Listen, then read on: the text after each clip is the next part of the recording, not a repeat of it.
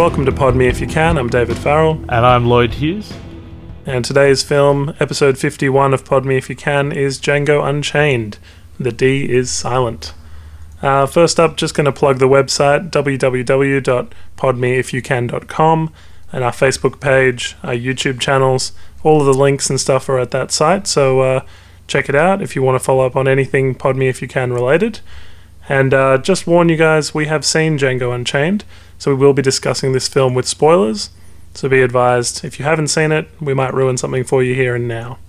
Lloyd, how cool is it to have a song, the Django, Django, his name is Django song at the Oh, beginning of it's so film? cool. It's uh, obviously Tarantino's paying a lot of homage to the spaghetti western genre, uh, directed Yep. by Sergio Leone and so forth. So the opening just had to be monumental. Uh, uh, most of those films opened with a very monumental or er, monu- Ennio Morricone song, and I'm I'm glad Django Unchained is sort of up there in that vein.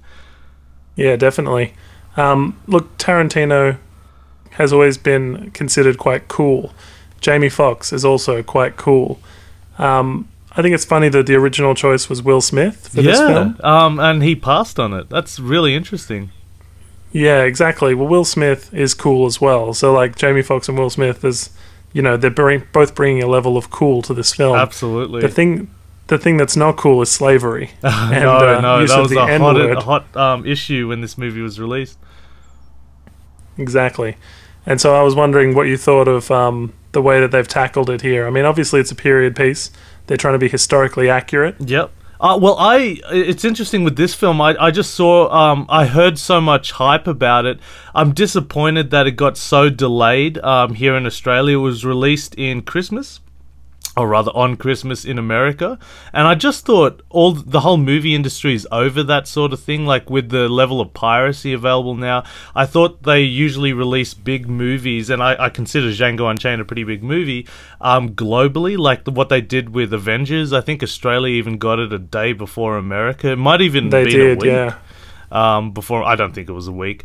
Um, What happens is um, in America, films open on Fridays, and in Australia, they're on Thursdays. But America's Friday is our Saturday, so it seems like two days. Yeah, well, this got um, uh, delayed by uh, just under a month, which I thought was ridiculous because I had to avoid Facebook, Twitter, and avoid the temptation of get, grabbing a downloaded copy off one of my friends because that seems to be the trend now. You know, people aren't going to the movies; they just wait for a torrent to be available. But I, I love movies and I try to watch them at the uh, at, the cinema as much as possible but with the price of tickets and so forth. I can see why people lean towards it. But I thought the movie studio did a big fault here not rele- releasing this film universally. Um, I thought that was just such a big fault. It got delayed in America. I don't think it was released on Christmas because of the sh- the, the tragic shootings um, in America, and because of the violence um, of this film, it just got pushed back a couple of days, um, which is understandable. But I'm still very disappointed they didn't release this film universally, and we had to wait. Yeah, I um I watched it at the cinema as well. I wanted to see it on the big screen. Yeah, Um, that that's the thing about this time of year as well. In the lead up to the Oscars, all of the Academy members get sent out their screeners, Yeah. and every now and then somebody leaks a screener. exactly, online. exactly. So we And got then- all the hype for this, you know, for three weeks. Um, I, I, I just it trickled down to me, and particularly um, the slavery issue. I know Spike Jones; he's always unhappy with uh, any of Tarantino's work since Pulp Fiction and Jackie Brown. Um, he's quite vocal about how his his use of the N word, and I don't want to say it. you guys will obviously piece that together. What what uh, we're talking about. and uh, one of the uh, things that came out about this was the action figures of Django Unchained, and some of them were slavery figurines, like uh, of slaves. Of uh, Yeah. African American slaves, and all that got pulled. So, if you were lucky to get one, um, that'll obviously be worth a lot because they've pulled that from stores. They're not selling it anymore, so that's pretty interesting. In a way, though, the way this was handled, I thought when um, Jamie Foxx gets the well Django, we'll call him, when he gets the uh, the blue suit, which looks a little bit like Austin Powers, he's sort of like a super slave in a way. He's not quite free yet. Mm. Um, they're still using the the guise of that he is free in the film, but he's working with the Christoph Waltz's character King, and um, you know he's sort of like a hero. He stops the woman from getting whipped. He fights back against the you know three brothers and stuff. Yep. And in a way, it's the whole film is a fairy tale because she's a damsel in distress. She's getting rescued. You know, he is. It even parallels that with a German story. Um, that Exactly. Christoph. Yes, yes. Exactly. Yeah. If you've seen the film, then you'll know there's a Broomhilda story that Christoph Waltz tells um, at a campfire, and her name is Broomhilda, and it's a very obvious parallel. Yeah. Um, well, in in reference to the slavery issue, I because maybe because it was hyped up so much to me, um, how uh, Tarantino overused the N word and so forth like that, it didn't seem that bad to me. Maybe because of all the hype, I saw the slavery issue, the whole thing. Um, that whole state of affairs in America prior to the Civil War, um, I saw it as environmental in this film. It, we were just in this world, and I accepted. Okay, that's the laws and uh, and rules of this universe that we're currently in, and it's not Yeah. based on any historical facts, just like in Glorious Bastards. Um, but it didn't affect me at all. I just was set in that world, and I accepted all the rules and all the logic and everything. Yeah. I thought um, Christoph Waltz was really, really good. Obviously, we've just seen him in Inglorious Bastards Yeah. before that with Tarantino. Yeah. And I saw a terrible movie, The Hornet, The Green Hornet. Green Hornet. Yeah, by um, oh, I can't remember his um, Is this the one with Seth Rogen Seth in it? Rogen. That's the one. Um, Is Christoph Waltz. Christoph Waltz the he's, villain? He's in. He's the villain. It's a terrible movie. Um, Ah. I, I heard so much bad um uh, uh reviews about the film. It was actually on TV, but it's directed by Michel Gondry, who's a director I really admire. And I go, it can't be that bad if Michel Gondry accepted this script. And I'm watching. It's terrible. Okay. I've, the last thing I saw Christoph Waltz in was um, Carnage, which is this film with John C. Reilly, Kate Winslet, um, Jodie Foster, and Christoph what Waltz, a and they powerhouse cast. Yeah, exactly, and all sort of Academy Award nominees, and um, the the whole thing is based on a play, and it's a really weird translation to a film. I don't think I liked it, Oh, so don't okay, sure, don't bother. don't rush and get that. But but do you prefer Christoph Waltz the villain or the hero? Because here he's a hero, and in Inglorious Bastards is a villain. I think he's so talented. I'll accept him in any role. I thought he was great in Django, and I thought he was great in Inglorious Bastards. I like him as a hero myself. Oh wow, okay, yeah, yeah. Uh, because you want to root I- for him. He's got, you know, but he played the He's villain likable. fantastic. Yeah, but he's a likable guy. I mean, he just hosted Saturday Night Live. oh right. You know, maybe that won him over some fans. He, And, he got his career um, very late. Like, obviously, he's been an actor for a long time, but it's really Quentin Tarantino who's responsible for, I don't want to say reviving his career, but putting the spotlight on him. And now he's the most hunted actor. Like, I think. Like, he's just going to get um, script after script, you know? yeah, he's um he's a nice find for Tarantino, I guess. Yeah, well, You know. um, I've actually been looking forward to this podcast for a while because I'm such a huge Quentin Tarantino fan. You don't mind if we take a sec to just talk about Quentin Tarantino? Yeah, you bought the um the box set. I bought you? the box set. It's actually on our uh, uh, our Facebook Our page. page. Yeah, um, Yep. it's 20 years of Quentin Tarantino. Beautiful box art by a guy from Melbourne, I think, designed it. Um, I can't remember his alias, forgive me, but yeah, the video's up there, and yeah, it's uh, 20 years of Quentin Tarantino. It includes some films that he didn't direct, uh, mainly his screenplays that he wrote, like True Romance and so forth. Um, so yeah, it includes a whole bunch of his films, and it's a fantastic box set with really good special features. So if you're a Tarantino, Did they- fan, sorry. Did they throw from uh, Dusk to Dawn in there? No, they didn't. Didn't include that one, nor um, Natural Born Killers, which Tarantino himself didn't like. Um, uh, Oliver Stone's adaptation of it. Hmm. Okay. Yeah.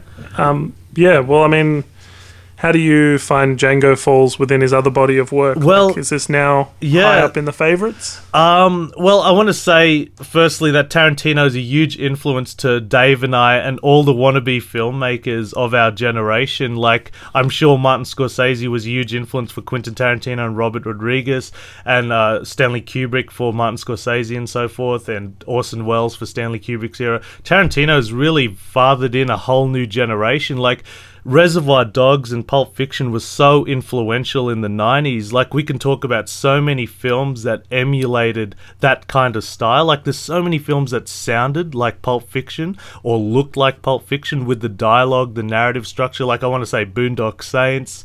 um, and a whole bunch of other films that I can't think of. But you know what I mean? Like it, it just there were so many um, insp- inspired films from that. Um, from that film, and in parti- uh, particular, a lot of critics have said Pulp Fiction is the best film of the '90s, and certainly one of the most influential. I argue it's Terminator 2, but anyway. um, Not Terminator 1. I love Terminator 1, but uh, in considering the best films of the 90s, I'd have to say uh, Terminator 2 is the best film of the 90s. um, All right. Uh, Tarantino, uh, I think he is such a cinematic virtuoso, and what I mean by that, there are so many writers out there, and we're talking writers who just that's their occupation. They just focus on the screenplays, they just write it. Would kill just to have one element that Tarantino seems to do so effortlessly, whether it be his characterization or his narrative structure, you know, and in Pulp Fiction how it goes backwards in time and so forth. Like it shows parallel stories. He sort of did that with Yeah. Reservoir Dogs as well. Uh, He he's not the first to do that, but he certainly brought it back. Where a lot of people emulated that style. Like a lot of films copied that. You know, the flipping back in narrative, where it goes back in time. It um, shows parallel stories happening at once. He wasn't the first to do that, but he sort of brought that back. Um, Yeah. And yeah, and he does so many of those, uh, and his dialogue. Uh, of course, like there's so many writers that would kill to have his dialogue. He does all those elements so effortless, effortlessly, and that's just his screenwriting. And let's talk about his directing. Like this is a guy who goes from every genre. Like if you look at Kill Bill, it has the spaghetti western, it has the kung fu, it has the um, samurai movies, it has, um, and he does drama so well as well. You know, there's so many directors out there who don't write their screenplay, who just focus on the direction, and they can only do, you know, one particular genre. They're, they're very uncomfortable doing anything else. And a lot of those top level directors, they get what's called a second unit to direct the action films. And Tarantino, Sure. yeah, and Tarantino himself can go into the action, can go into the drama also effortlessly. Like, I think he is such a, like, he's got such a particular. I don't know position in this in in the movie industry where he can do any screenplay he wants to. He can get any actor. He well, almost any actor. He didn't get Will Smith for Django Unchained, but it's such a I don't know. There's no other director that I can think of that is in this position. Like he can get any song he wants to and use it so well in a movie. Like I can't understand when people. I understand why people don't like Tarantino, but I can't understand why they don't think he's you know that good of a filmmaker. I I, I think It could be. I'm going to play, you know, devil's advocate Yeah, for a second here. Um, it could be that he's quite self-indulgent. sure. He he's doing what he likes, and if you don't like it, tough. He's got a big ego about things. Um, and there are some some trademark Tarantino things that I'm not such a big fan of. Sure, yes. Um, I've got my issues as well. The co- uh, two that come up in this film for me, one is when there's flashbacks of Django and his wife trying to escape. Mm. And every time flashbacks are done these days, they're just like oversaturated Yeah. or vision. I'm shocked he went And- for that style. I, I personally, I'm over that. Um, but we've seen it a few times. Um, Richard Kelly used it quite a bit. Domino is like um, Mm. mostly the Keira Knightley film is mostly told in flashbacks. and a Um, lot of sorry, CSI Tony- Miami does that when they look at a, uh evidence on a crime scene, they sort of flash to what they think happened, and it's like that Exactly. oversaturated look. Yeah. Yeah, Tony Scott, sorry, did um, Domino. Yep. and um, Richard Kelly wrote it. And um, there's heaps of that just oversaturated, shaky camera work and stuff. And I'd love to see some flashbacks that are just black and white or something. Mm. You know, something a bit different. Um, my But, um, biggest issue with Tarantino is maybe he goes too far at some at some point. Like I loved Django Unchained except for the last 15 minutes. I just thought he completely lost it like by casting himself and that whole last bit just he didn't need it. And in Glorious Yeah. Bastards as well, there was I don't know, it was just a confused film for me. I think Glor- Inglorious Bastards is his worst film, but that's not to say in this world of remakes, reboots, and uh, sequels, like Tarantino writes original screenplays. He, he comes up endlessly with all these characters, you know. So you got to give him credit for coming up with an original screenplay, and not on not only that, directing it, you know. And if there was only one scene that I could show to anyone of Tarantino that shows off his brilliance, it would be the opening of Inglorious Bastards, where the um, Christoph Waltz goes to see the farmer, the milk, uh, the dairy. Yeah, that's a long sequence too. It's a beautiful sequence, like the tension you feel um, with the people hiding underneath and Christoph Waltz trying to get the information out of him, and how the camera moves, and especially in the opening when you see him in the distance, the bike riders coming in, like um, in the uh, Christoph Waltz, he's armed with those bodyguards coming up. It's uh, it echoes so much of um, Sergio Leone films with uh, uh, with the music by Ennio Morricone. You know, the rider comes in from from the distance, or even Lawrence of Arabia. Um, You know, where uh, Omar Sharif comes in. I think it's Omar Sharif um, comes in. You know, it echoes so much of that. So there's so much level of skill in his craftsmanship. I don't think anyone I can think of, maybe Martin Scorsese could do that, where they just shift in and out of genres. I think it's absolutely phenomenal. Yeah, the um, self-indulgent thing sort of applies for the runtime as well. I thought this film didn't need to be as long as it was by Yeah. about 15 minutes.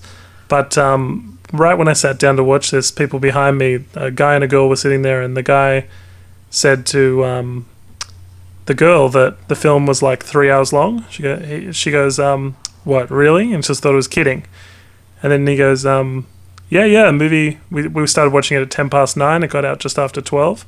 And um, he pointed to the ticket stub and showed her and said, "Yeah, yeah, look, it finishes just after 12." And she was like, "Why? Why would this like it didn't doesn't need to be, you know, like She The story- this before.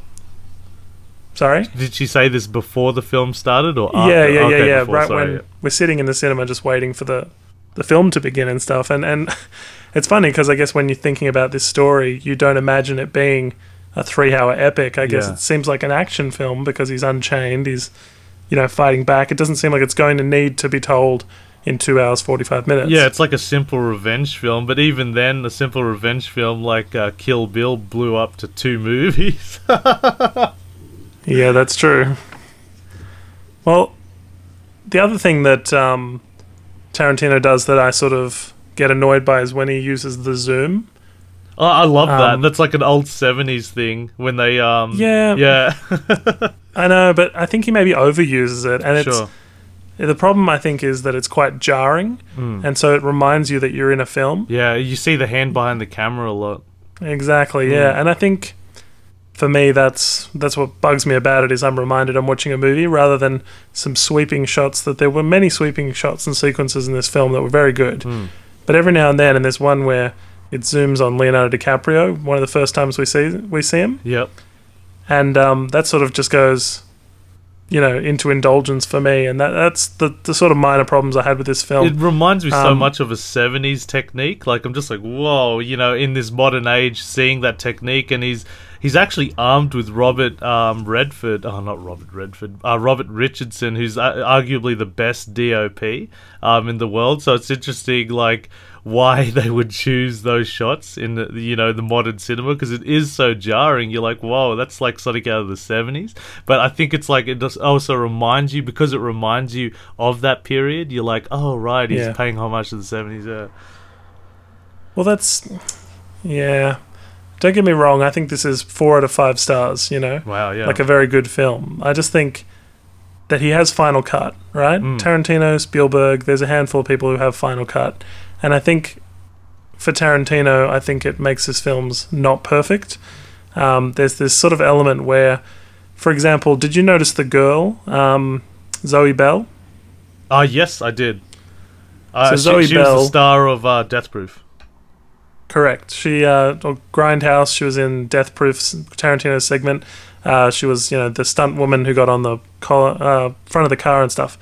And um, she was in this one, wearing a sort of bandana across her face. Um, it's a big deal that an African American and and a former slave is on a horse in this one, Mm. but it's not really addressed why there's a woman. Uh, and why there's she a woman She doesn't really guy. do anything. Does Yeah, I know it's weird. Like you know she's a woman, and why is she wearing the bandana? And it's just like, all right, I'm just assuming she's one of the goons. Yeah, yeah, but I mean, it's never addressed. It's never like that's whatever her name is, Bessie, whatever, and she, uh, you know, she's really hardcore. And like, because she's a stunt woman, I thought, oh, she's going to do a stunt at some point. yeah, she just gets shot.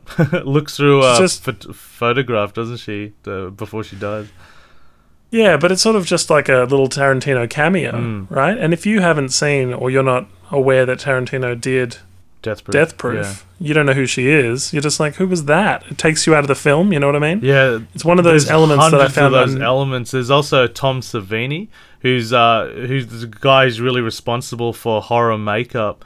Um, he did, uh, I think it was Dawn of the Dead, but he he also directed Night of the Living Dead, the remake in the early '90s. But he is so worshipped by so many horror fans, like he's like a god amongst horror fans. And he actually played a very small cameo in this film. He I, I spotted him just at the corner of my eye. You know those guys who control the dogs and they let him go on on that guy who's trying to Oh, run yeah. away. Yep. Yeah, he's one of those guys. So that was really interesting. Okay, see now that role Yep. could have been played by anybody. Yes, he had it played by somebody you noticed. That's fine. That's part of the plot. Hmm. He's incorporated somebody to play that. You know, even seeing Jonah Hill as one of the Ku Klux Klan guys was kind of comedic and it was fun and it was a nice little cameo, right? Yep. But see, he's thrown in Zoe Bell and it doesn't fit the context. Mm. If she was just one of the people in the town that came out and looked at them Yes. when they were when they first arrived, that would have been within the context of the plot. Do you reckon it would have been better if he didn't like say, Zoe had the same role, but he didn't use any close-ups to really emphasize that this is Zoe? Do you reckon that would have been? But no better? close-ups. No close-ups would have mean we didn't know who she was, and uh, the fact that it was a woman yeah. hanging out with all these men as well was never explained. Mm. You know, I just think there was something missing there. Like Yeah. if she had done a stunt, maybe it would have been worth bringing her in. You know what I mean? It was. It was a bit of nothing. You're I right. mean, she, she should could have just been one of the women in the town. And you Yeah. just go, oh, there she is. Yeah, yeah. Yeah, exactly. Like if you want to bring in a familiar face just to say hey and spend a day on the set, that's that's the day she should have been there. You know, Mm. it just feels like unnecessary. I don't know. There was little things like that that remind you that you're watching a film. Mm. You know, and one of the big ones. Let's talk about it. Is the Tarantino cameo? Yeah. Hard to miss his cameo, isn't it? Oh man, I love this movie up until um, when Christoph Waltz gets shot by the sawn-off shotgun, and then Jamie Foxx gets the gun off that guy, and the and the big um, shootout ensues. That should have been the Yep. end of the movie. He shoots everyone, I really thought gets that as girl, well. rides off into the sunset. Instead, yes. It goes on. They capture him after a bloody shootout. They don't even lay a finger on him. Really, they let him go, and he comes back. Of course, he comes back and um, destroys the whole thing. But what's the deal with all that la- last fifteen minutes with the with the Australians there? That horrible Australian accent by Quentin Tarantino. That whole, um, you know, they've they've got him in a cage and they're going to bring him out to the mines. It was so stupid. It just didn't need to be there. So it's like 1858, right? So I'm not sure that that Australian accent would have existed. Uh, That's a very good point. I think we still had British accents.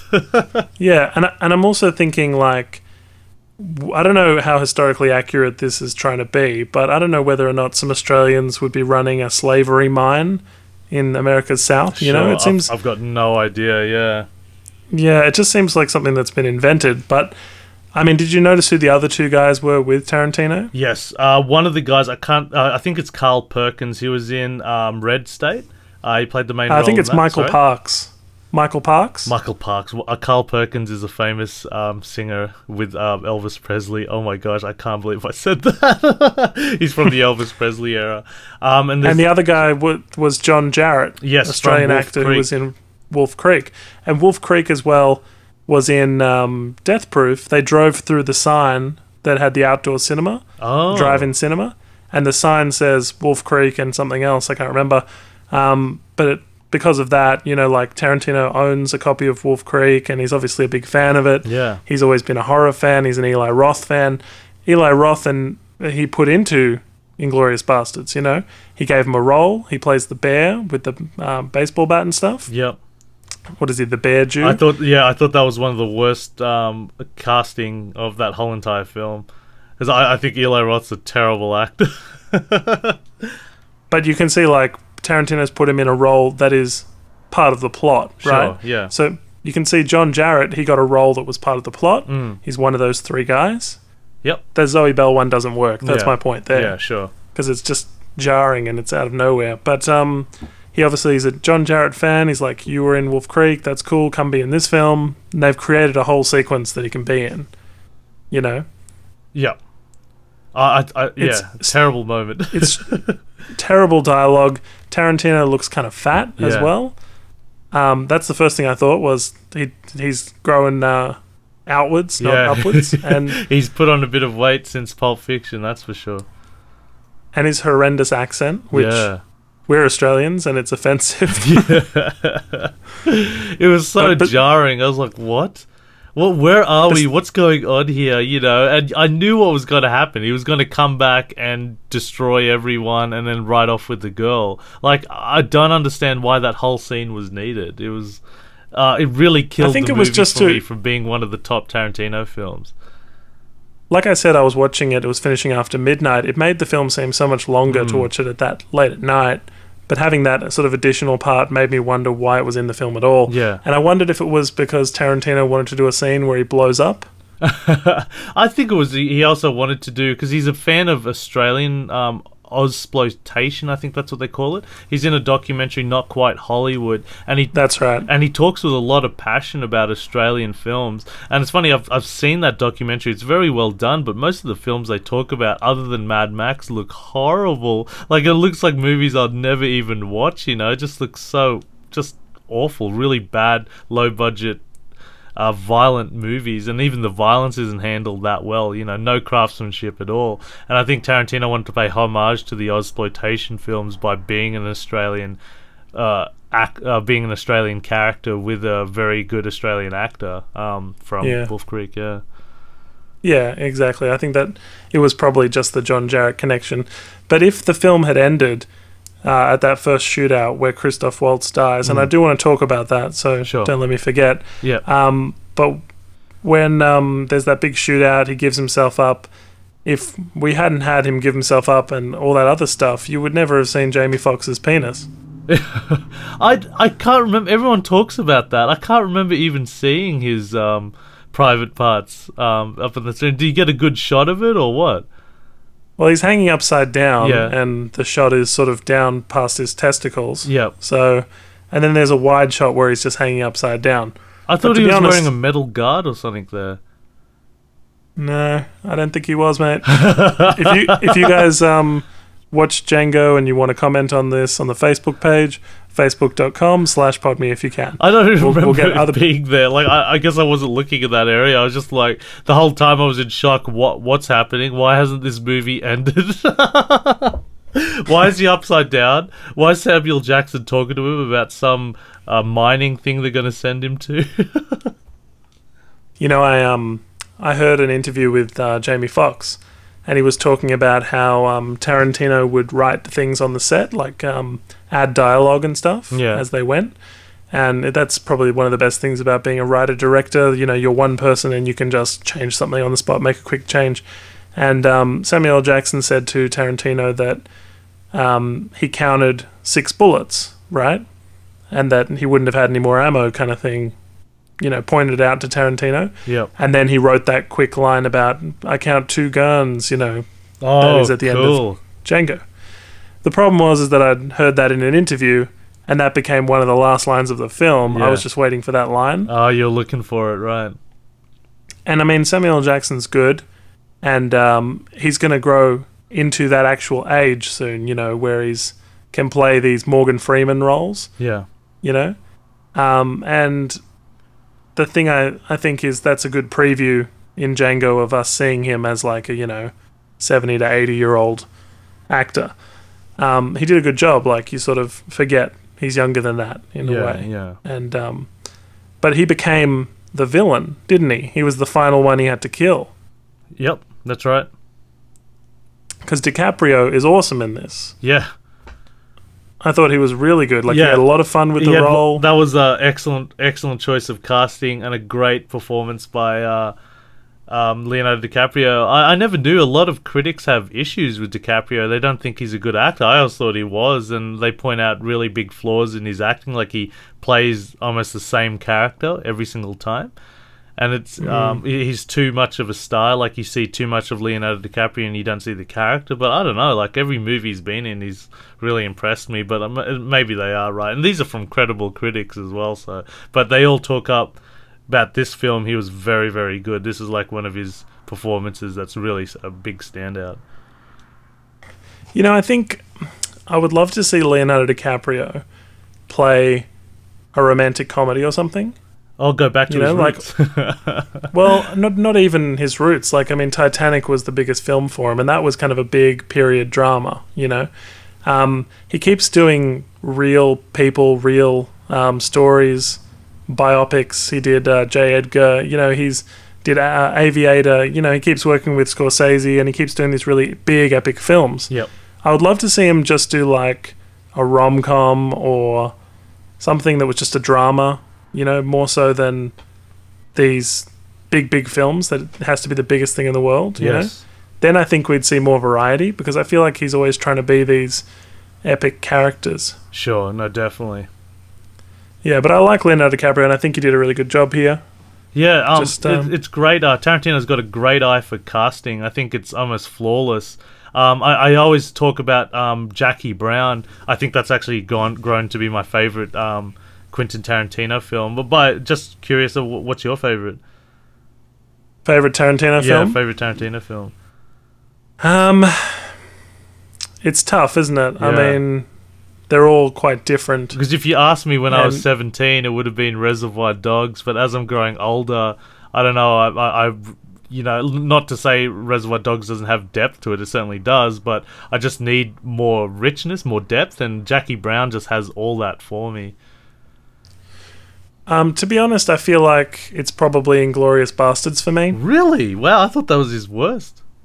Really? Yeah. Okay. Well, I found I found there was something really intriguing about rewriting history. Sure. Um, as a former projectionist, I really enjoyed the little nod to projection and the fact that she owns a cinema and she's gonna, you know, Yeah. trap and kill Hitler. I, I liked the concept um, more so than the ultra violence, but I think it's a really good turn for Brad Pitt. I think it's a really interesting idea, and I think he deserved the Best Picture nomination that he got at the Mm. Academy Awards. I thought it was um, like a good return to form. I think um, Kill Bill, both parts were sort of one was too much action, one was too much talking, Sure. Yeah. and they were uneven, and sort of together they make a better film. Yep. Too long if you watch it all at once, but yeah, but I thought Inglourious Basterds was really good because it was such a good return to form. I think. I Mm. mean, originally before they came out, it was Reservoir Dogs for me as well.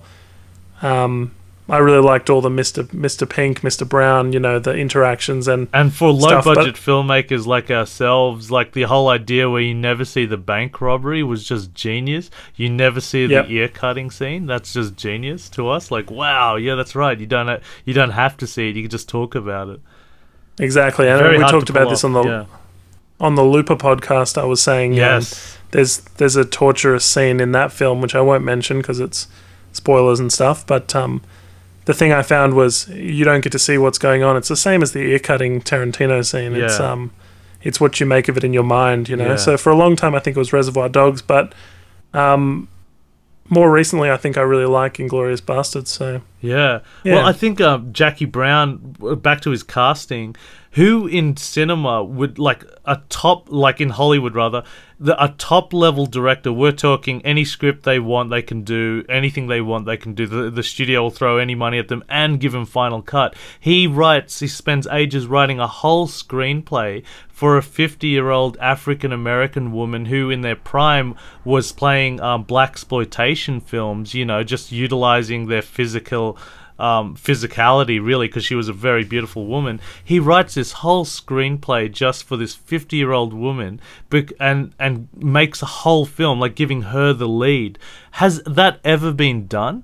I, I can't think of anything. Like, no other critic, no other, oh, well, maybe some critics, no other filmmaker spotted Pam Grier's brilliance. Like, they just, oh, she's just a B grade actor and they cast her in B grade movies, small roles. Tarantino didn't. Tarantino, well, well, she's one of the best actresses ever. She, I'm so disappointed she didn't at least get an Academy Award nomination because every time I see Jackie Brown, she is so fantastic in it. It's a great film about middle age and about people um, always never getting to where they wanted to be when they were younger and facing the fact that wow this could be it for me you know sort of thing and they're just struggling to live in mediocrity.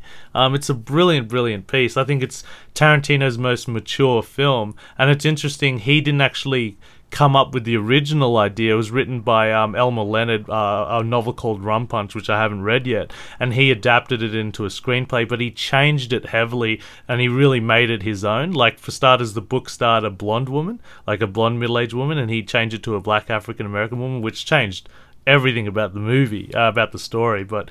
Uh, uh, so that's a huge recommendation for anyone who wants to get into Tarantino. Watch Jackie Brown. It's long, dialogue heavy, but it is brilliant. Like there's so many layers to that film. Um, and now Tarantino, The- uh, after that film, you think he'd be doing more films like that. He did Kill Bill, which, as you said, was very, you know, genre piece. It was very, really out there, wasn't it? It was very action orientated. And then he did Inglourious Basterds, which wasn't based on anything, any historical historical accuracy at all. My only problem with um, Inglourious Basterds, it was a confused film. It should have either been purely about the bastards or purely about the lady um, running the projection room. Um, it, it, it's just too like you're too much either with her and you're wanting to see the bastards, or you don't see enough of the bastards and you know you want to see more of her. You know, it's a very confused sort of film. Okay. Yeah. Well, I um I enjoyed it. I thought um like his attempt at a war film because basically that's Yeah, Probably the only in the war same film he's ever Dirty gonna do. Dozen and you know those sort of films. yeah. Hey, um, I guess we should swing back towards yeah, Django. sorry, it's just hard because um, right. I don't think we'll be talking about a Tarantino film for quite some time um, on Pod Me if you can. So I just want to get it all out there. Well, I mean, maybe we'll revisit one of them. Maybe we'll Yeah, no, rewatch Jackie. Brown or something and see how we go. If there's a demand for it, as always, I'll um, push for you guys to tweet us or hit us up on the Facebook page. Um, all right, Django gets a gun right in this, Yep. and he is al- already a great shot. yeah, excellent at yeah, shooting. he's seemingly He's never. n- Yep.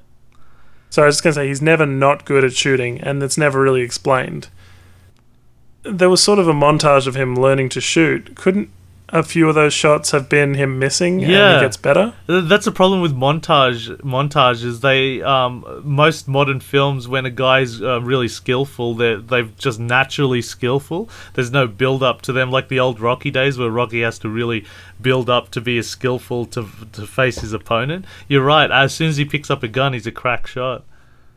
Yeah, and um, right at the very end of the film, it cuts back to show his sort of learning to shoot montage, and Christoph Waltz says something like, "They're going to call you the fastest, you know, in the South or something." Yeah, yeah, And I thought that shot was pretty unnecessary. It was just a reminder that Christoph Waltz was in the film yeah. in a way. It was just like, yeah, it became sort of comical towards the end as well, like with Django's horse doing tricks and stuff. Yeah. Sort of prancing and. Um, yeah, in the end, the girl sort of like giggling at him and just yeah, bit bit comical and too much. But yeah, I thought the shooting stuff was maybe a bit like he could have been worse at it. If he's a slave, you know, his I suppose he's going to have a decent kind of physical appearance if he's been doing labor and stuff. Yeah. So that's fine. But he wouldn't. You There's know, no way he would have picked up a gun. Like I, I, I don't No. know of unless he was given a hunting option. But I, I just can't imagine I don't one of those so. owners giving them giving him a rifle. Yeah. Well, yeah. As well, I mean, the thing that really gets me about the end of this film is um, the way Christoph Waltz's character, I think his name is King Schultz, Yep. is that right? Or yeah, I think so. he, how he dies. So he um, is experiencing, he's a bit green when he sees the dogs tear apart that um, slave, right?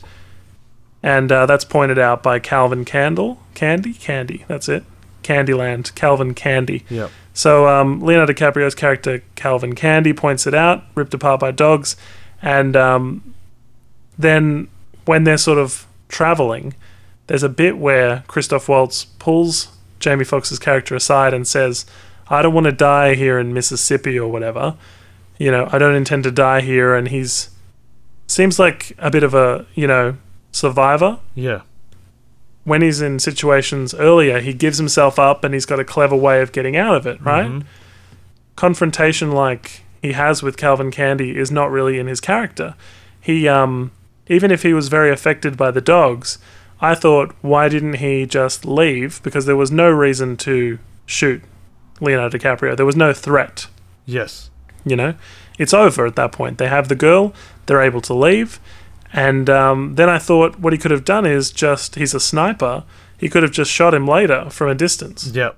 If he really wanted to absolutely, avenge. it was more of a case his emotions just completely took over, and that was his downfall. Because he survived, as you said, for so long because he outwitted all those situations. And the one time he gave in to his emotions, which was rage or anger, that's when he died. And I think he, it was like he accepted that. He goes, "I'm sorry." Like he could have shot the bodyguard. I think he had two shots in that thing. I don't know.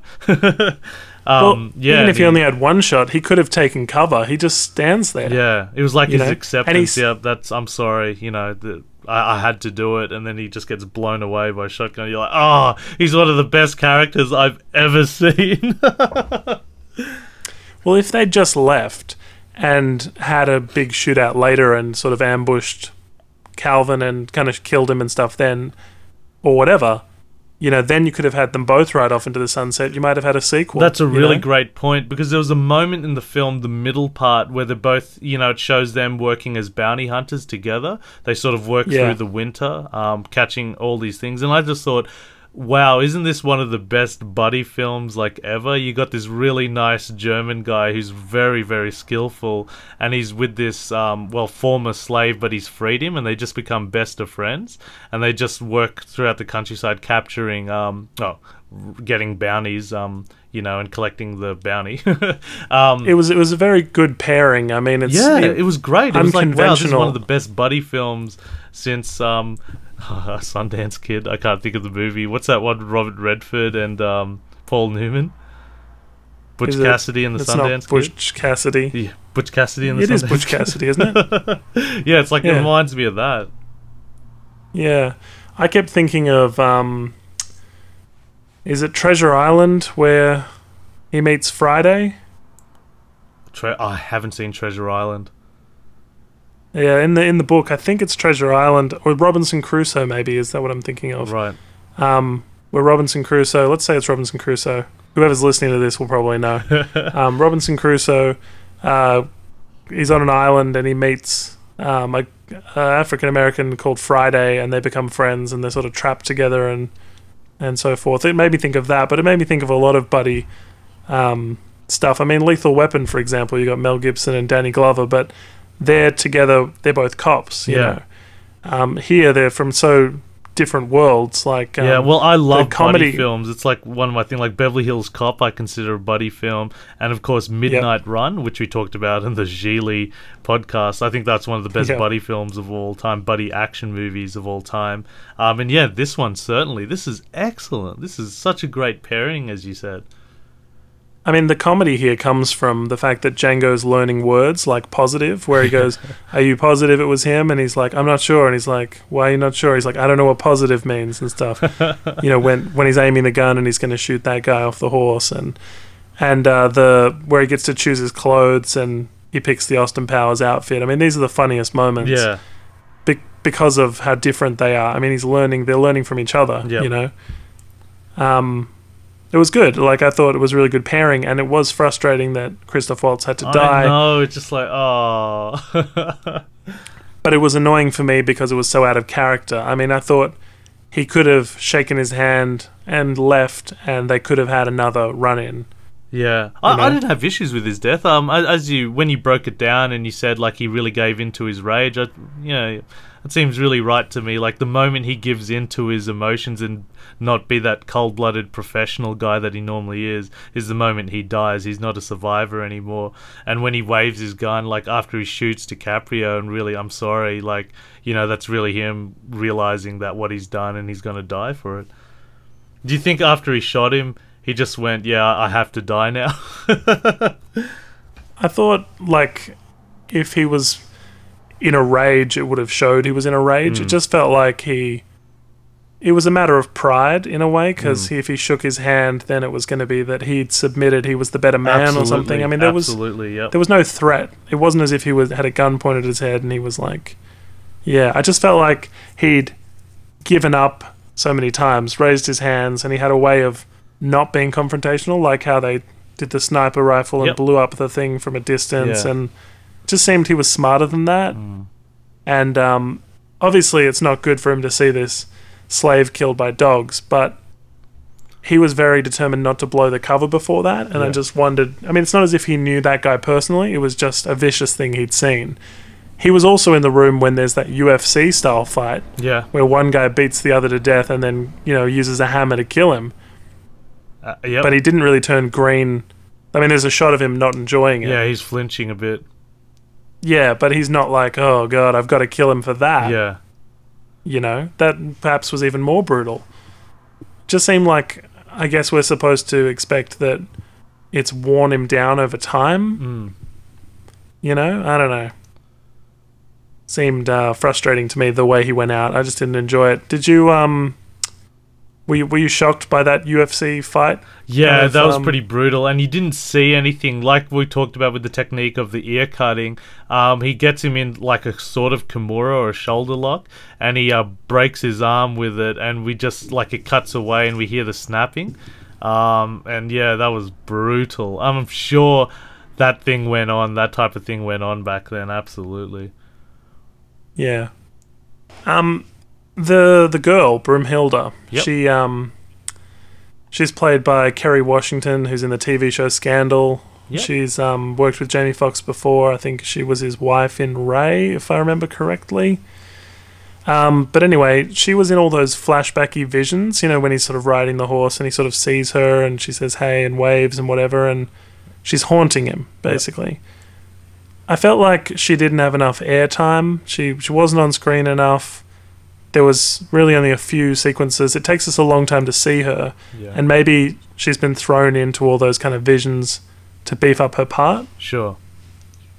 Yeah, I just felt like she's a really good actress. I think she's gonna continue to do really great work, but um, Yeah, she wasn't given a lot of screen time in this at all. I think she was given not a lot of dialogue. um, for a character, but considering her stature as an actress, yeah, you're right. It's just like wow, they cast someone. You know, she's got her own TV show now. You know, and she's just like a damsel in distress the whole time, which she is. But yeah, I'm guessing that there will be deleted scenes and so forth when we get to a DVD Blu-ray, but um, she for a Tarantino movie, I didn't think she got very many lines, Mm. you know, and you could have easily given her a little monologue about something about slavery or her experiences and stuff. It just felt like um, also in one of those flashbacks, there was Bruce Dern.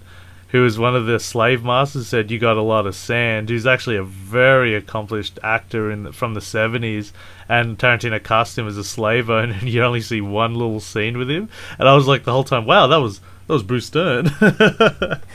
you got a lot of sand in you. You know, I like that. You know that that role. That was that was strange. um, did you like have many people in the cinema with you?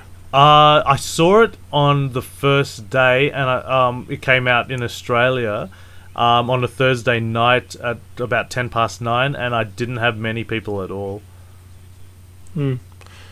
Um, I had a few, as I said, there was maybe 10 or 12. Obviously, it's been out a little while, but everybody lost their stuff laughing when he um, he finally sees Broomhilda again. There's that little, hey, little troublemaker line, You and she faints. silver tongue devil, you or something like that. Exactly. Yeah, yeah, exactly. And um, everybody just lost it laughing at that point. And I mean, I think when you've got a love story, right?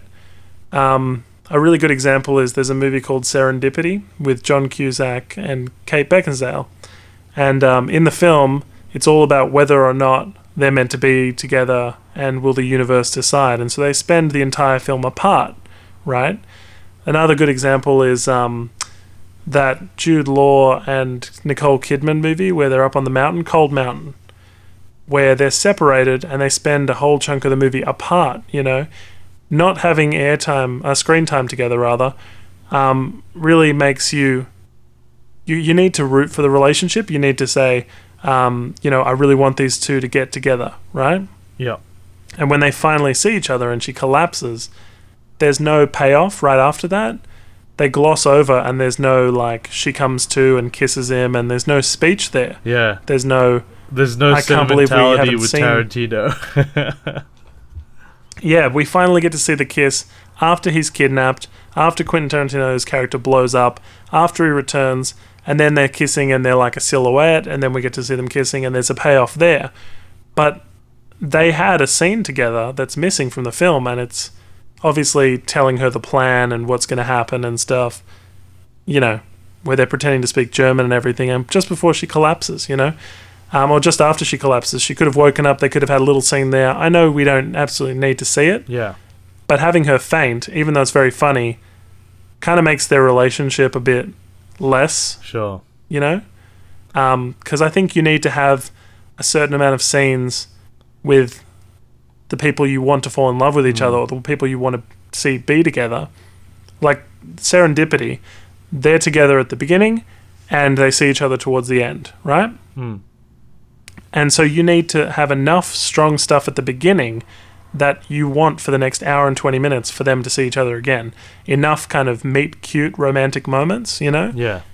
th- they have to connect. But these two are already married, so it's kind of a little bit lazy. I mean, we've seen the scene of them running away together, and we've seen the scene of um, her getting whipped and him getting stopped from helping her, but nothing that really glues them together. You know, like I think the the love story in this could have used that extra scene. You know, that extra embrace. Give us something to care about. Sure. You know. Um, like lots of stuff in this film was handled really well. Yeah. I liked the action, even though there was like splashes of blood. Even though at the end where he says "say goodbye" to whatever her name is, and she gets pulled by a cord out of the room, Yeah. you know, there was.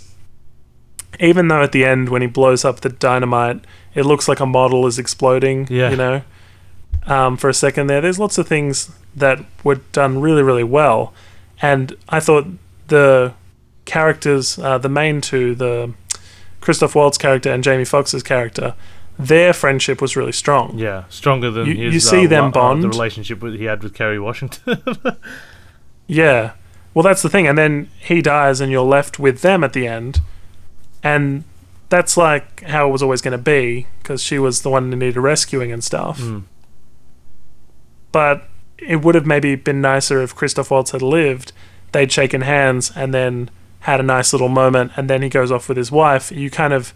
Then the, I guess, relationship of the two guys that you're, you know, invested in would have had a nice payoff yeah. rather than just the shooting and that's that's it. And You're Mm. left with this kind of subplot almost of the wife. The What do you reckon? Yeah, no, I, I, I agree. Um, with the funniest scene, um, in the film, like that moment, do you think that was the the the most responsive the audience got? Um, the moment she collapses. Uh, because of the silver-tongued line, Oh, everybody see, enjoyed yep. that.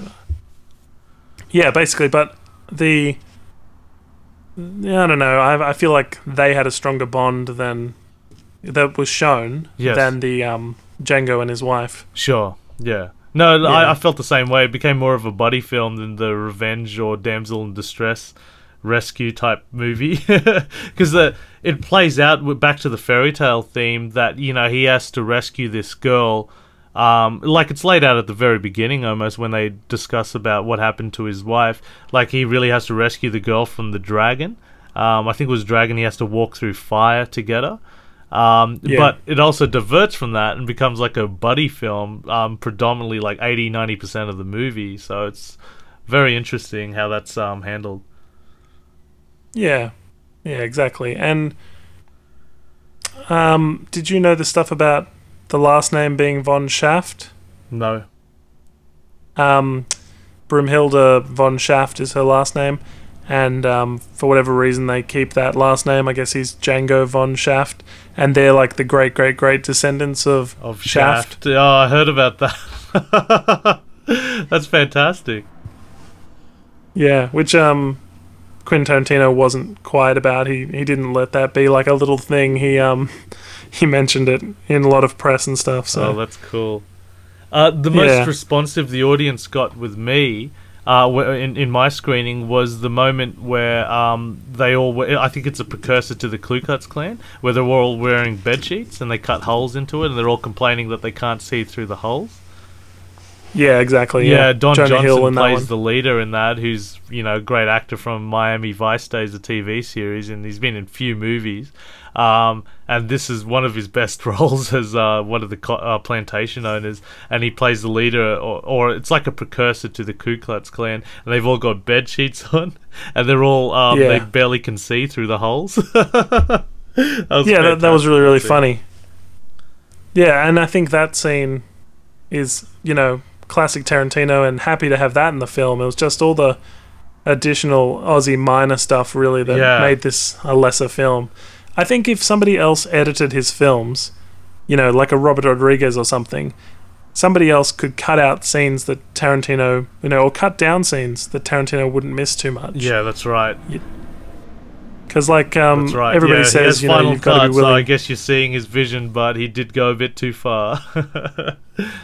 yeah, Um, but I think there's a great casting with James Remar, um, if I'm pronouncing his name correctly. You'll, you would have seen him in Dexter. He actually played two roles in this movie. He played one of the brothers at the start who gets shot, where um, Yeah, that's right. Jamie Foxx is chained um, to this like Yep. chain gang, and he's one of the owners of that chain gang, I should say, or the slaves, I should say. And he's also plays the Yep. bodyguard of Leonardo DiCaprio's character who shoots Christoph Waltz. Um, he was from Yep. the Warriors and everything like that. So it's just great to see him play two roles in Django Unchained. I think he's a very underrated actor. And he was also, for those of you playing at home, he uh, was also in Sex and the City. He was one of Samantha's many lovers. Okay. yeah, so just a bit too self-indulgent, Django. I mean, I think it could have been a tighter, better film for it. You know, if yeah, it had just they didn't need that 15 last. minutes. My biggest issue with this film, I thought it was all great up until the last fifteen minutes. Um, I thought that that whole thing wasn't needed. It should have ended the moment Christoph Waltz get, got shot and Jamie Foxx picked up a gun and started that shootout. Should have been a shootout. He gets the girl. They ride off in the sunset. That's it. Rather than that whole Australian bit. Oh, it's horrible. Yes. And I think that's going to be the major criticism. All right, that's it for Django. We're going to do uh, our segment, and here is the opener.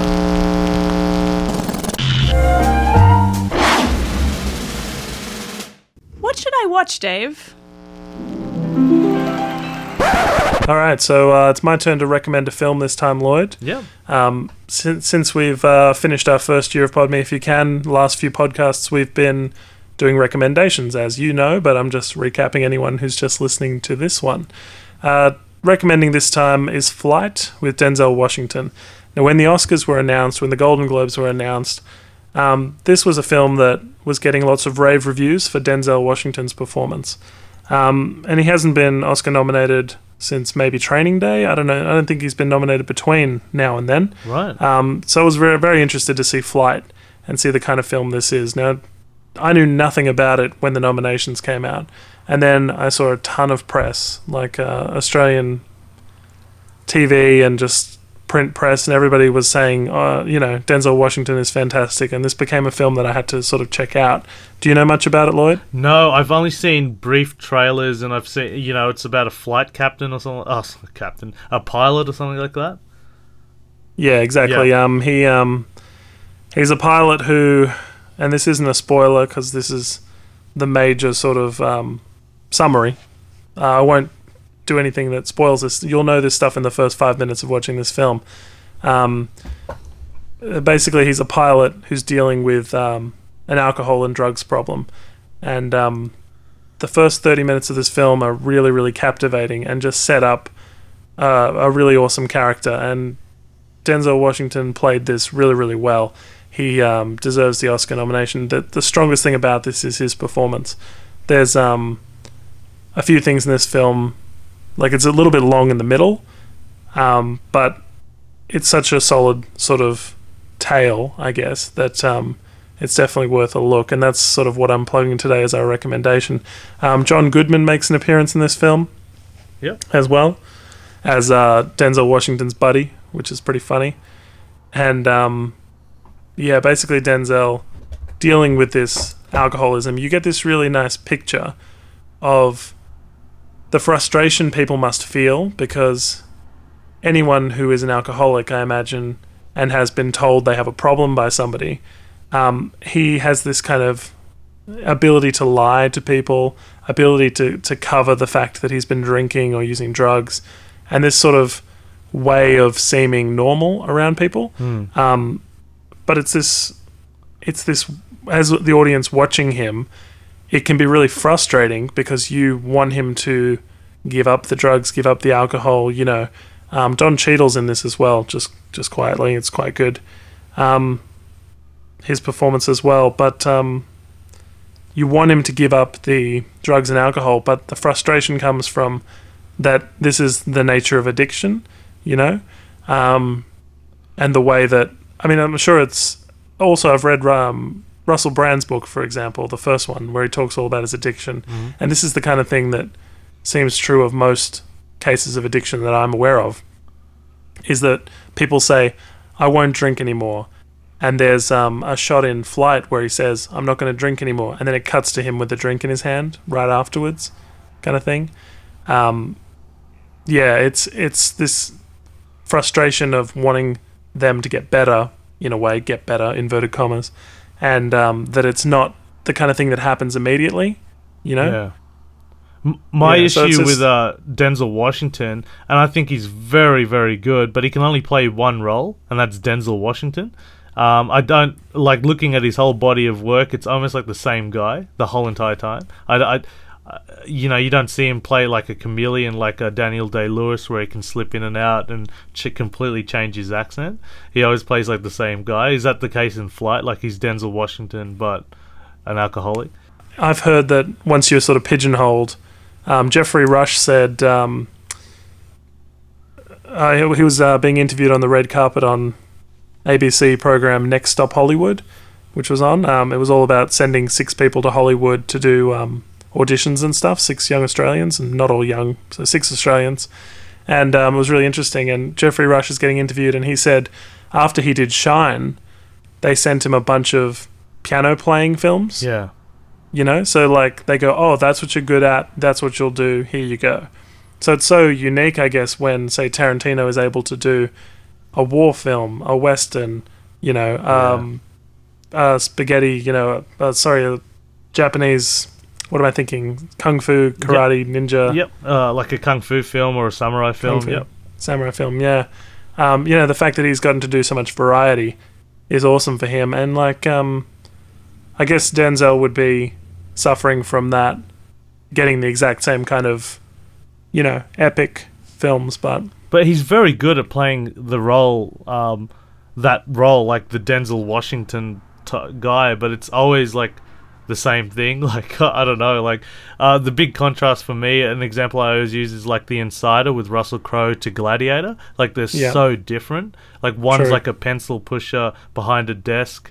And he really, really, you really believe that. And then all of a sudden he plays Gladiator, and you really believe he's been in the wars for a long time. He's a general. Like it's, he's a very, very good actor. Um, is it Russell Crowe? Yeah, Russell Crowe.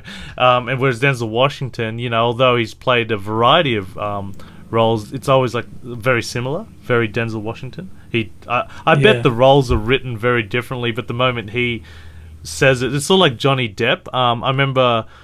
Oh geez, uh, Roman Polanski had a completely different vision for Ninth Gate, and the moment um Johnny Depp was cast and hired, and he read the lines, he was like, "Oh, oh," you know what I mean? Like he just had a completely different. He had to change his whole view of um that character because now Johnny Depp has it. It's now his role. It's his performance, and Johnny Depp, to be fair, um, is actually very, very good. Like I think his role as um, Captain Jack Sparrow, I, I actually Yeah. don't like those movies. Um, to his roles in, um, say, Donnie Brasco are very different. I think he's a very good actor, but I do understand what Roman Polanski was saying. The moment you have a star actor and they read the lines, it sort of becomes their own. It's very different to how you originally envisioned it. hmm. Mm. Yeah, well, I guess um, people can let us know if they see Flight, what they think about it. Um, I mentioned at the beginning of this podcast, I think I'll close with it as well. www.podmeifyoucan.com is the website for the podcast, and all of the links up on the page. You can find us on Twitter, YouTube, etc. Um, next time on the podcast, we will be discussing Compliance, which is a very interesting film that has come out this year as well. So uh, try and check that one out before next week. And uh, yeah, that is it for Pod Me if you can. Thanks, guys. All the best.